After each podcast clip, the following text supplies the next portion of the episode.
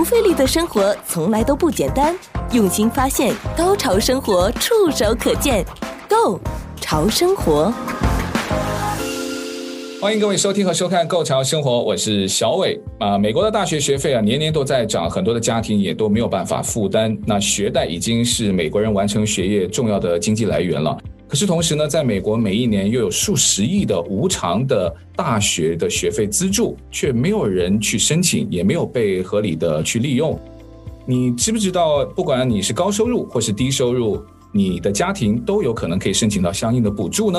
那如果可以的话，究竟要怎么去做准备和申请呢？今天的节目绝对会对大家有帮助。我们今天邀请到了专业来宾来给大家做科普啊，让大家能够希望对于美国大学的助学金还有这个无偿的资助这部分有全盘和正确的了解。我们都说道听途说一晚上不如专家的几句话。我们先介绍我们今天特别的线上来宾呢、啊，他是中国科技大学毕业之后来到美国，在哈佛大学获得了物理博士学位之后呢，就进入了华尔街担任特许金融分析师，先后任职在美林、摩根士丹利等投资银行。他的业务也涉及到期货、利率、外汇投资和风险管理策略和操作。那目前他是泛美市场部执行总裁、财务顾问，还有服务于海内外的家庭和公司的金融规划。包括了有教育基金、退休规划、保险计划、财富传承等等策略。欢迎你，许博士，也谢谢你的时间，谢谢你来参加我的节目。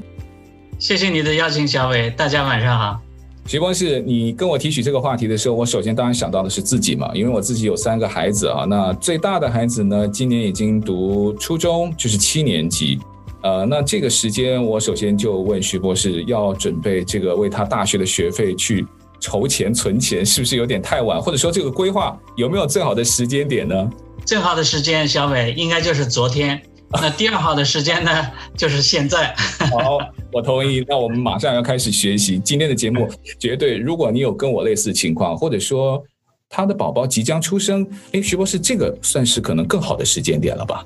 太对了啊！这个时间就是金钱，尤其是在这个宝宝的助学金上面。因为什么呢？宝宝一出生，你就想着，你就开始跟这个时间在赛跑了。因为这个助学金呢，每年都是按照超过通货膨胀一倍的速度去增长。所以如果说这个通货膨胀是一个百分之三的话呢，那么这个学费的大概的这个增长速度是平均每年一个百分之六。百分之六的意思，也就是过十二年，这个钱呢就会翻一番。所以你想着，如果现在。美国这个大部分私立学校一年呢都是要七万八万这么一个规模的话，嗯，你等到这个十二年以后，那么你基本上要朝着这个一倍啊十四万、十六万这么一个一年这么一个速度去去去衡量。哇哦，那徐博士啊，不少的家长啊，包括我就觉得这个要关心孩子的成绩，对不对？但是可能很多的人就忽略了要提前为他准备大学学费，呃，这个也是一种准备的工作。那事实上，学生贷款在美国也非常普遍了，因为学生他需要借钱，最大的一个问题就是徐博士你刚刚提到的，因为学费很高，而且年年在涨，而且我看到一则的数据啊，在过去的二十年呢，美国大学的学费。几乎是以倍数增长，就像你提到的，大概乘个二，你就想想，在你的小朋友读书之后是每一年哦。那所以，即使是公立学校，那过去的十年平均每一年的学费也都上涨了百分之三点一，就高于同期的通货膨胀率。这个数字是非常恐怖的。也就是说，我们家长辛辛苦苦，尤其是华人家庭哦。不想借钱，也觉得这个学费应该是我自己的事情，那我就好好的存钱。可是你存钱的速度远远赶不上这个通膨的速度，那这个怎么办呢？我觉得徐博士应该是不是要从观念上去扭转一下？呃，包括我在内啊，一些家长来美国啊，我们都希望孩子能够接受好的教育，大学的教育都是我们很多家庭里面希望改变叫他们的未来的一个梦想的期盼嘛。那所以我们的态度应该如何的转变呢？太好了，小伟啊，确实是这样。尤其我们华人家庭啊，对孩子的教育是非常的重视。我经常听到有的这个家长说，只要他能进到这个藤校，那是我们这个自己家长的一个梦。啊，哪怕啊，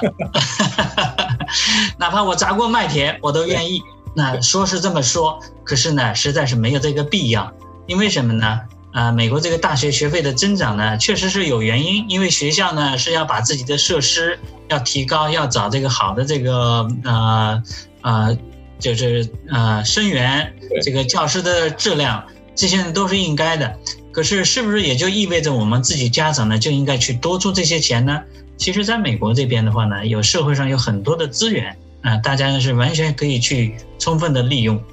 那这个如果自己不知道怎么利用这个资源，而是把它理所当然的就觉得是自己的这个责任的话呢，反倒后面呢，一个是一个很大的浪费。第二个呢，有很多家庭甚至呢，啊，让这个学生啊背了这个一大笔债，这个刚刚刚毕业，就是呃变成一个啊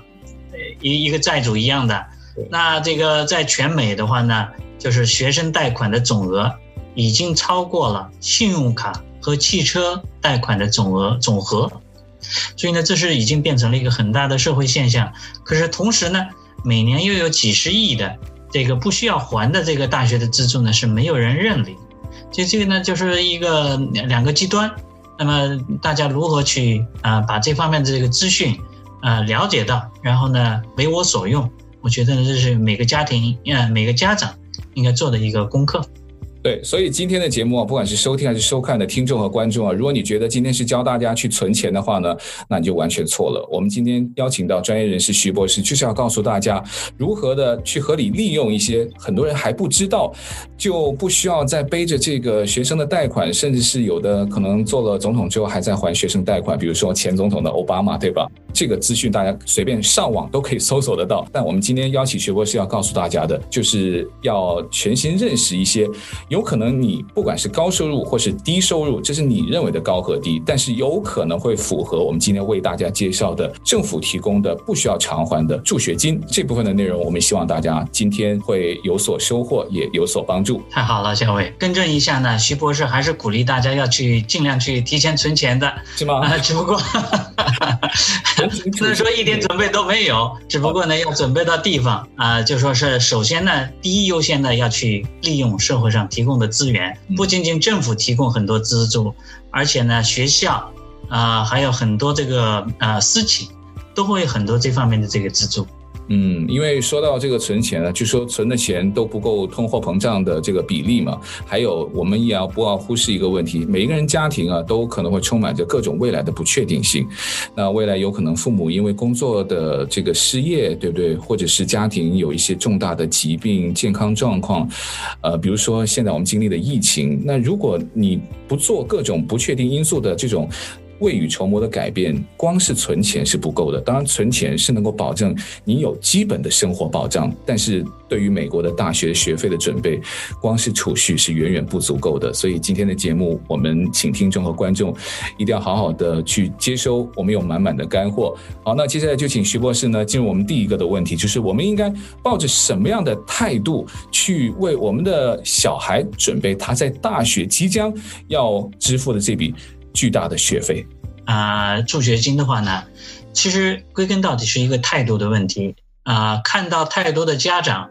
就是找出各种借口来说是我就不用去申请了。那也其实呢，有的家庭呢，他的这个啊、资源呢没有那么丰厚。可是呢，他又不去做这个自己应该做的功课，那实际上就是一个很大的浪费，啊，当然我们在说这个呃学生去拿到这个上学的资助的时候呢，基本上有三大类。我们今天谈的呢是这个助学金的申请。那助学金的话呢，啊，基本上就是分成啊这个有这个社会上面有一些这个公司的，有这个政府提供的，当然呢也有这个学校。啊，提供的这些助学金，那为什么说是呃这个申请本身是一个态度问题呢？啊，首先呢，这个大家要了解，这社会上它这么高昂的增长，这个教育费用到底由谁来支付？啊，有很多的这个中国家长，这理所当然的就觉得这是自己的责任。其实美国很多家庭呢，他是认为这是孩子的啊事情，这个孩子自己也不去做一些调查研究。那弄到最后呢，就是真的给自己嗯借了一大堆债务。其实呢，在这里边的话呢，我们刚才说了，有三大的这个呃资源：政府的、学校的和这个社会上的。那这个总的说来，啊、呃，要比较一下的话呢，不管是公立学校还是私立学校，啊、呃，每年它平均的一个增长速度。都是百分之八到百分之七啊，百分之六到百分之七左右，所以呢，这个增长的速度呢是非常快的。所以小伟怎么样去估算一下啊、呃？这个呃，你们家最小的孩子到时候需要呃用多少钱呢？你就想着我用这个七十二除以我刚才说的这个增长率，就是过多少年这个学费呢就应该增长一倍了。所以如果说这个平均一年增长个百分之七的话，那么过十年，这个学费就变成比现在要贵呃一倍。所以呢，这个不是一个小的数字，嗯啊，但是从另外一个角度来讲的话呢，啊，美国的这个大学的本科生的他的这个资助呢，也是在逐年增加的，所以这个社会上的资源也是在逐年增加的。这里边呢，啊，我们是这些都是一些这个呃公众的信息哈，嗯啊，在这个全美呢。呃，差不多有一百八十七个 billion，这个是一八到一九年的一个总的统计，这里边包括呃不同种类的这个资助，其中啊、一大部分就超过百分之六十以上的这一部分呢，是你一旦拿到你是不需要还的，啊、这个就是我们说的 grants 和 scholarship，所以你就想着这个百分之六十换算呢也就是一百个 billion，一千亿美金。啊，这是一个多大的一块大饼？那么我们每家只需要一小小的一块，就可以把自己孩子上学的这个学费搞定了，对吧？所以呢，就是一定要去想到，我怎么样去能够呃利用这个自己现有的这个条件呢，先去争取到利用这个资源。那么每个家庭的可以去计算一下啊，到底能拿到多少呢？这个地方呢，其实我是觉得很多华人家庭呢，他真的是啊，就是太过的相信呃这个公式了啊。这个公式呢，它是一个呃，其实呢就是一个呃概念。这个概念呢也很简单。这个你从学校的角度来讲的话，他说每个学生要上我们学啊，一年需要花多少钱？这个数字呢，对绝大部分学生呢都是一律一样的。那他不会说是你会多一点，他会少一点，大家都是统一的这么一个标准。可是他要算每个家庭到底自己应该能付多少呢？就是预期的这个家庭可以提供的这些啊、学费啊、杂书杂费等等。所以这个呢是我们自己能够控制的。那当然自己控制，它也要有一定的这个计算方法。所以总的说来呢，你所有这个入学的费用，包括学费啊、书费啊等等的。减掉自己家里边预期可以贡献的，嗯，那剩余的这部分，有的就是学校呢觉得啊、呃，他们应该给我们每个家庭提供多少资助。嗯、那这个可是这里边的话呢，就是有很多的这个窍门在里头了。不费力的生活从来都不简单，用心发现，高潮生活触手可见，Go 潮生活。可是我在想到啊，他这个预期家庭可供量，它也会充满很多的变数，因为现在我们尤其在经历疫情的时候，就觉得未来太多不可预测性了。这个家庭可供资金的数量，有可能父母以后年纪渐长，他有可能会遇到各种像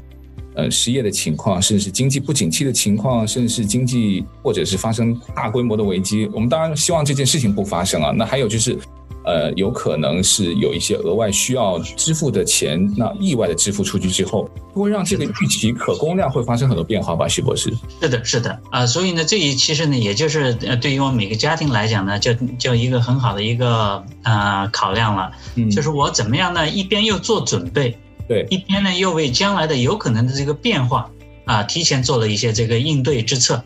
所以这个就说是一边呢，我们要尽量去争取利用社会资源。一边呢，就是怎么样去把自己的准备呢做得最充分、最有效。所以你刚才提到了，就说是这个家庭呃可可供量啊，到底是怎么计算的呢？其实它也不是一个呃统一的公式，这个大概这个逻辑在这儿。那无非也就是说啊，这个家庭包括这个父母能够出多少钱。也包括自己这个学生能够出多少钱，因为有很多美国学生啊，自己会做一些这个啊有带收入的这个打工啊什么的啊，对，啊，所以这个家庭可供量呢是跟这个收入有关系，跟自己名下的资产也有关系，嗯，但是哪些资产是你是需要去考虑要提前准备的呢？大家首先想到的就是政府提供的啊各种各样的这个啊税务的这些。啊、有有有有福利的这些计划哈，包括五二九，那五二九呢是一个呃是一个专门做来这个做对这个家庭教育啊、呃、相关的这么一个计划。可是五二九呢也并不一是并不一定是对所有的家庭是一个最优的选择，所以完全看看自己怎么样的去去准备了。嗯。那除了这个部分之外呢，像有的人可能会觉得，呃，我要怎么去计算的这个公式，它有可能是决定着孩子能不能读大学，或者说有没有足够的金钱去读大学。可是，如果家庭的经济状况甚至会影响孩子将来在大学的选择，也会有这么严重的这种关系在里面吗？所以呢，就是呃，很多的家庭呢都是有这个顾呃顾虑，就是我到的时候。啊、呃，首先要考虑的是孩子能不能进大学。对。第二个呢是，如果说我我为了这个学费啊、呃、去来决定这些孩子将来这个受的教育的话呢，啊、呃，父母呢有多多少少呢会觉得有点这个过意不去。那怎么样去解决这个矛盾呢？其实呢，这个也就是啊、呃，首先呢我们要去了解一下这个学校呢对于什么样的家庭，它是提供什么样的资助。啊、呃，我我是这个呃给大家呢就是。啊，看了一些数据哈，有一些这个呃非常好的学校，啊，比如说普林斯顿大学，嗯，它呢是呃每年呢会呃给出一个统计数字来，就是说呃今年入学的这些呃家庭，什么样的家庭申请了资助啊，它这个学校呢一共给了一个百分比，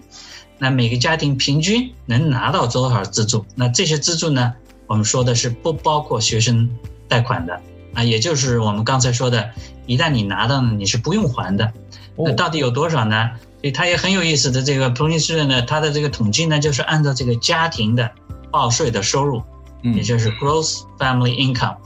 所以这就是它的这个统计呃表明呢，家庭呃收入在十八万以内的，只要申请都会拿到，啊，是百分之百的给批准的。可是，如果说你的收入是不到呃，是在这个范围之内，但是你没有申请，你会自动的拿到吗？不会吧？不会的，不会的。所以呢，这也就是为什么我一开始说的呢，申请助学金呢，其实首先的一个要解决的就是我们的态度问题。你想不想拿到这个社会上的资源啊？啊，像普林斯顿还有很多其他的学校呢，啊，它叫做 need based，啊，need based 的意思呢就是。它不会把你要不要申请助学金考虑到要不要录取这个学生啊，所以像这种学校呢，啊，大家应该是不用去担心，说我一旦申请了，就会影响我的这个录取的可能性。那我看到这个家庭的区别，它因为像是零到六万五千，还有一直到十八万，它其实中间的跨度，我是觉得是从一般的贫困家庭或者说低收入家庭，一直到中产家庭，都几乎是可以符合资格，是这样子吗？是这样子，而且呢，就是如果这个家庭收入比这个更高，还是有很大的可能性，甚至到二十五万以内，嗯，这个一个家庭的收入。都有相当高的这个可能性拿到助学金，然后呢，拿到这个平均的助学金的这个数额也是啊相当的可观。你比如说在二十到二十五万以内的，那平均一个家庭能拿到一年三万五千，嗯，助学金，把这个学费的三分之二都已经给包了。对，很好哎，因为我看到你像最多的呃，来自这个普林斯顿大学的数据哈，七万一千多，你看可以支付到学费，还有一些学校的基本的费用，甚至是住宿的，还有他日常开销，这真的是非常大的帮助。那问题来了，徐博士，为什么有这种的资助，他也可以真的是提供给符合资格有这么好的一些呃优惠，但是为什么有那么多的？联邦大学的学费资助就没有人去申请呢？是大家不知道呢，还是说，呃，觉得申请了会有什么不好的影响？有各种的迷思导致大家不去申请吗？是的，啊、呃，这个当然是，呃，为什么不申请呢？我们也去做过一些调查，真的是什么样的这个原因都会有。哦，我刚才说的这个就是用普林斯顿大学的一个例子是是这样的，其实很多大学呢，啊、呃，基本上都是一个同样的这么一个情况。就是只要这个呃家庭的收入呢不是非常的高，那么都是还有很高的这个可能性去申请到助学金。可是像肖伟你一开始就说到的，美国这边呢，呃一年有数十亿的无偿的资助都没有人去认领，这个到底是为什么呢？啊，这个这个原因呢也很多啊，包括有一些家长呢，就是看到我们刚才这个说是大家要去计算家庭预期能是能呃支出的，他呢就拿这个公式就来套了一下，呃，公式套了一下呢，他的得出来的结论呢，就是说我这个家庭呢是啊预期能能可可供量的话呢是超过了啊上学的这个学费，所以呢我就是啊应该是拿不到了。所以呢，我也就不应该去申请了。那后来这个结论呢，就是不申请了。当然，你不申请，这个就是肯定是拿不到。对啊，所以呢，这个最大的原因，为什么外面有这么多的资源，大家没有去认领呢？很多家庭呢，没有去填写这个申请，不管因为什么原因，呃，很很多的可能性呢，是因为这个家长呢偷懒。反正就是错过了，但错过了就真的没有办法补救了，因为女孩子都已经上学了，或者说已经错过了入学大学的机会了。是的，是的。那也有的呢，是因为没有及时的申请，因为这个学校有这些资源呢，他也不可能等到最后一刻，等到我们把申请递上去，他再来去统计到底哪些家庭是需要。所以呢，就是有的时候呢，呃，申请助学金呢，也不应该去等。First come, first serve，啊，这个及时填写申请呢是很必要的，因为你填写的时候，啊，大家为什么是也觉得要等到最后一刻呢？有的人说，万一我这个过程当中有什么变化，就是想着啊，其实呢，都没有必要去有这个担心，你可以先填，啊，万一将来有什么变化的话呢，再去跟这个校方呢去重新更正，这些呢都是可以的。怕就怕是什么呢？人家这个钱呢都已经发放完了，你再去要的话呢，那肯定是要不到的。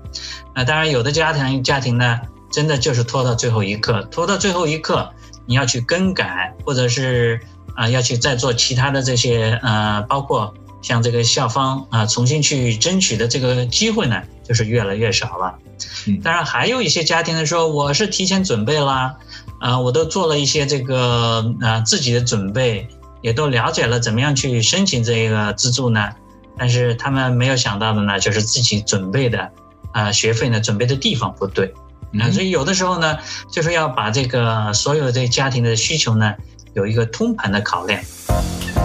不费力的生活从来都不简单，用心发现，高潮生活触手可见，Go 潮生活。欢迎各位收听和收看《Go 潮生活》，我是小伟啊。美国的大学学费啊，年年都在涨，很多的家庭也都没有办法负担。那学贷已经是美国人完成学业重要的经济来源了。可是同时呢，在美国每一年又有数十亿的无偿的大学的学费资助，却没有人去申请，也没有被合理的去利用。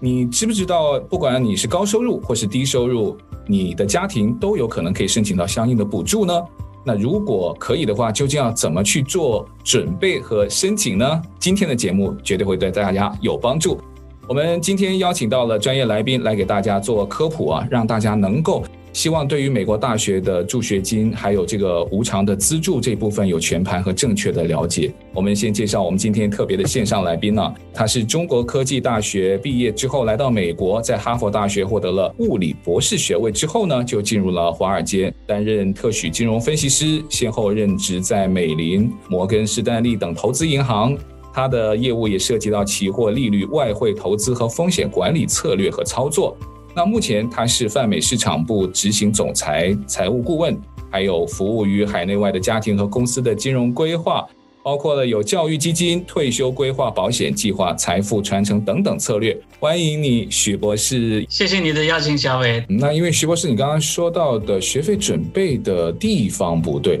但正确的地方应该是怎么样的？或者正确的方式应该是怎么样的？就说是这个，我们在做那个助学金申请之前呢，啊，家长呢要做一些这个提前的准备。嗯、那提前的准备呢，是首先呢你要了解这个程序，了解呢你呃所有这个。要申请的这个步骤啊和时间的要求啊，就可以把它当成一个项目来来设计一样的啊，你提前呢给自己列一列啊呃，然后呢要准准备哪些信息呢？我们前面提到了校方需要的信息呢啊，一般的会要求提供啊自己的这个啊收入这一类的这个信息，收入这一类信息呢基本上是跟这个税表是联系在一块的。然后呢，另外一些呢，就是要填自己这个呃名下的资产的信息。嗯，那资产的信息呢，就是有很多。那这个地方呢，就是大家提前要做做功课的这个地方。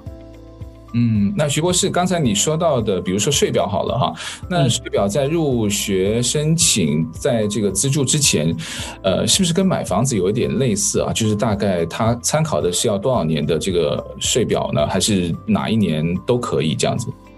很好的问题，小伟。呃，其实呢，这个税表呢，就呃准备两年的税表就好了。比如说我今年要填的。那么就把这个今年的税表，一般的呢，现在这个就是联邦的这个啊统一的申请呢，是每年的十月一号，嗯，所以你就想着十月一号呢，把去年的这个税表，因为我们税这个报税嘛，一般的是四月十五号，对，所以这个时候呢，去年的这个税呢已经报完了，这个税表呢应该是有的，那最好呢再准备一下这个前年的，万一，比如说像是自己因为这个工作受了影受了这个疫情的影响。这几个收入呢有一个很大的这个变化的话呢，你也可以把这个作为一个呃额外的信息呢，呃跟校方去争取。我们今天呢有一个很重要的，一开始徐博士跟我们提到的，就是不管你是高收入还是低收入，当然这个所谓的高和低啊，啊每个族裔或者说你所在的州或是不同的一些工作，它还是有一些数字上的区别。但我们是笼统的，就是说有可能很多人在他自己意识当中，哦，我可能不符合的这种所谓的高收入家庭和低收入家庭，在申请这个助学金的时候，是不是有一些？比较具体的案例，那徐博士是不是可以跟我们的听众观众大概讲解一下，他们是不是符合？如果符合的话，啊，他们应该怎么去准备？哈哈，太好了啊！小伟，这个这个问题呢，就是问到点子上了。实际上，这个美国这个学校跟这个入学的家庭呢，它有一个很有意思的这个现象。这个呢是《纽约时报》呢做的一个统计，他发现呢，就是大家都比较追捧的那些学校。其实去的这个家庭的这个平均收入呢，相对都会比较高。呃，反倒是那些这个州立大学的，因为入学的这个学生很多，对，所以呢，这个平均收入呢会相对低一些。这个给我们一个什么提示呢？就是说，如果说自己这个家庭呢，啊是比如说一个中等收入的，啊，而且呢也特别注重教育，有可能你的孩子呢去的呢会是一些比较好的学校了。那这个相对来讲。你争取的这个助学金的可能性呢，反倒会更高一些哦。所以，只要在申请助学金的时候呢，这是一个很重要的概念，就是一个叫做相互的比较。嗯，我们就就想着这个呢，有这么多资源，大家应该去分享的。这分享呢，当然是根据自己的条件去拿。那这个时候是什么样的条件呢？大家就互相要来比较一下。嗯，就是说你实际上要去竞争的对象呢，是当年入学的其他家庭的。OK，所以就是对自己这个学校，对这个学校入学的这些家庭呢，有一个大概的认识。还是很重要的。嗯，那徐博士有说，像这种呃大学的贷款呢，因为它好像有分嘛，有的是贷给学生的，有的是贷给家长的，就他抢着你要贷给我的哈。那中间的差别有有一些什么建议吗？就是说，其实是家长去承受这一部分的贷款好，还是说学生去承受，还是你刚刚提到的这种，他是有指定的借贷人呢？所以这个我我的这个理念呢是。尽量去呃少去借贷，因为这个我们这个呃这华人家庭呢是一般的是不喜欢借钱的，对，所以很多家长呢呃宁愿去自己掏腰包，也不要去借钱，对，呃但是有的家长说呢，让孩子去借一点，让他体会到啊、呃、自己有这个责任也是好的，啊、嗯。呃、这就是不要弄得太多，因为不管怎么样呢啊、呃、这这些尤其是啊、呃、利息比较高的这些贷款呢，不管是家长还是孩子。啊，都不是一个很好的一个方向，所以尽量的去争取呢，能够拿到这个资助，尤其是那些不要还的啊，这个资助那是最好的。那实在不行的话呢，那就是每个人的这个对跟孩子的关系，对自己将来的一个期望值了，可以问问自己，如果我现在借钱给孩子，让他们上学，嗯，等到我们以后退休了需要用钱的时候。啊，你可以问孩子借钱，他可以，他可以借给我们吗？小伟，你是怎么看的？不好说啊，徐博士。像这个呢，我觉得就跟你的原生家庭，呃，家庭观念的教育和传承有关了。呃，比如说，如果真的已经是在美国的第二代家庭，他们的第三代去读大学，我觉得徐博士这个有点悬。像我们有可能在传统教育当中，它既有美式的生活方式，可是又有根深蒂固的中国家庭观念的话呢，还可能性比较大一点点。但我就。觉得这个还是不靠谱吧？因为金钱啊，不管是跟家人、跟你的同事、跟你亲密的朋友，呃，它都是一把双刃剑，所以我们还是认为。借贷，它当然是一个选择，但它并不是最优的选择。我们今天就是要希望提供大家在全面认识之后，大家有一个正确的选择，希望能够选对自己最好的。就像在疫情期间，也有不少的人在经历前所未有的一种困难的时候，呃，联邦也提供各种的救助，但往往有很多我们的华人朋友呢，他也经营着小型企业或是一些大型的企业，他不知道。错过了这个道理，好像跟徐博士你今天跟我们介绍的这个大学的这个资助很像哎，非常像，而且呢都是同一个概念。很多的中产家庭呢啊真的是交了很多的税，可是等到政府有这些福利的时候，我们一点都沾不上边。所以这个呢就是其实一个呃很很不很不公平的事情。嗯，那我们怎么样去呃尽量去争取自己应该和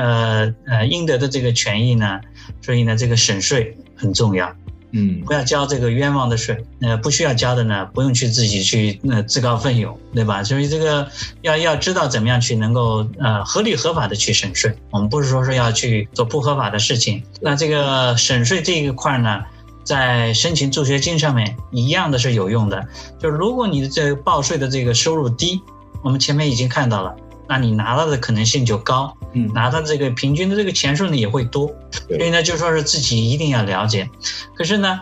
也有一种情况，明明自己家里面这个资源呢没有那么丰厚，嗯，收入也不是很高，呃，这个资产呢有一点，但是呢也没有高的离谱，可是自己孩子上学的时候反倒是没有拿到应得的，为什么呢？啊，这个呢就是我们刚才提到了，就是一个相对的相互的比较的时候呢，要比较什么呢？啊，也许你的收入比别人的别的家庭低，嗯，啊，这个可是呢，我们这个家长呢是早早就给孩子准备了，而且把这个钱呢准备在什么地方呢？啊，比如说自己啊不想去冒风险，所以呢是放到银行里边，或者有的呢是想要冒风险啊，尤其是最近这个市场好的时候，他觉得应该在里边呃搏一把，对，投资，可是哎投资，可是放在这个地方不对。对于学校来讲，你已经有这个资源。如果父母有一笔钱放在银行里面，学校会说：“你的孩子要上学了，你这个钱本来就是放在那儿的，为什么不能拿过来对他们的将来做一个投资呢？放到这个股市里边也是一样的。”嗯，所以呢，钱呢放在这儿呢，肯定是不对的。有的还有的家庭呢说：“我去利用这个五二九。”那么既然已经存了五二九，五二九上面的这个钱呢，就是给孩子上学准备的。对，所以现在这个时机来了。那么你就应该提前拿出来给给，就是应该这个时候拿出来给孩子上学了。所以呢，这样的话呢，也就会影响了自己拿到助学金的这个机会了。亚马逊它的创始人也是他的 CEO 嘛，这个 Jeff Bezos 啊，他要第三季度要退了嘛哈。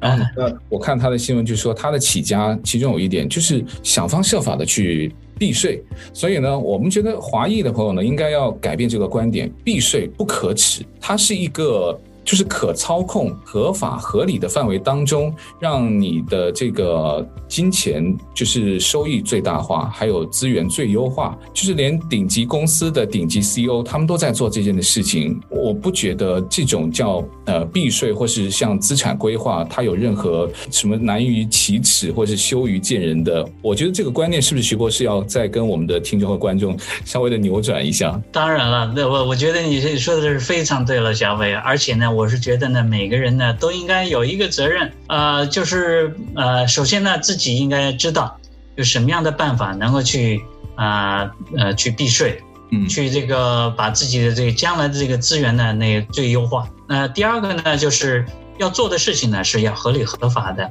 所以呢，这个就是说你怎么样去了解啊，每个人呢应该自己给对自己的将来，不管是孩子的教育还是自己的退休，都要做一些功课。啊，这个这个是呃，肯定会对将来有有很非常好的这个注意，不仅是我们自己，对将来的这个子子孙孙，也都应该把这个理念呢给他们呃传授下去。嗯，那所以呃，高收入的家庭或者低收入的家庭，他们都应该就是从你要开始准备的那一刻，都应该没有任何的差异，都要开始去准备，对吧？太对了。那我们最后呢，也需要就是问到，那我怎么样开始着手去准备呢？有没有一些什么行动的指引和方向？请徐博士也大概跟我们的听众观众说一说。好啊，这个呃，其实每个家庭呢，只要自己是孩子准备要上学的啊、嗯呃，那么首先呢，我们自己要要啊、呃，树立一个信心，就是不管怎么样，我们要争取了，才能有机会。你自己不争取，那就是白白的把这个机会就就是啊、呃、浪费掉了。那么在这个准备孩子上学的这个呃学费的时候呢，要有掌握这个相互比较的这么一个原则。呃，比较呢要比较什么呢？就是要比较这个调整后的这个家庭的报税的收入啊、呃，还有一些呢，就是你在这个申请助学金的时候呢，有哪些资产呢是要去申报的？你如果把这些大方向呢，啊、呃，给给他这个掌握好了以后的呢。剩下的细节就是我们这个家长呢要做的这个功课，包括我自己平时怎么样能够尽量的去省税啊，尤其是孩子在申请助学金的那几年啊，要要提前做好这方面的这个功课啊。第二个呢，我要准备孩子将来上学的钱应该放在什么地方啊？没有一个统一的答案，因为每个家庭呢都是要根据自己的情况啊来来来做准备。那怕就怕呢，你准备的这个方向呢，跟你当初的这个初心是相违背的，你本来觉得自己应该拿到这个助学金的，结果呢，你放呃准备的不是地方，影响了助学金的申请，那那就是这个事与愿违了。那第三个呢，呃，大家就是不妨去找一些这个专业人士呢去咨询一下，啊、呃，尤其是呢，啊、呃，在这个呃小孩刚出生的时候。或者是这个孩子要呃准备要去申请大学之前，这些呢都是很关键的时候啊，所以呢这个越早越好啊，这把这个大方向掌握好了以后呢，剩下的细节就是根据可以根据自己的这个情况去做一些调整就好了。好，那所以我们觉得这个咨询准备。还有去提早的规划非常的重要啊。那关于本期节目呢，我们刚才徐博士提到的重要的内容，还有一些资讯，我们都会把一些关键的讯息呢放在构桥生活的 Podcast 还有 YouTube 频道的描述栏给大家参考。我们的频道呢，那如果还没有订阅的话呢，也欢迎订阅我们的频道。喜欢我们的节目内容，也希望大家可以按赞、留言和分享出去。我发现高手啊在留言区非常的多，所以你们的留言也可能会帮助和启发有更多的人。记得订阅我们在 Podcast 还有 YouTube 的频道，频道的名字都是“构潮生活”，英文的 G O Go，然后潮是潮流的潮，构潮生活。也再次谢谢我们听众和观众的收看和收听，呃，再次感谢专业的金融分析规划专家徐博士，谢谢你，谢谢你，小伟。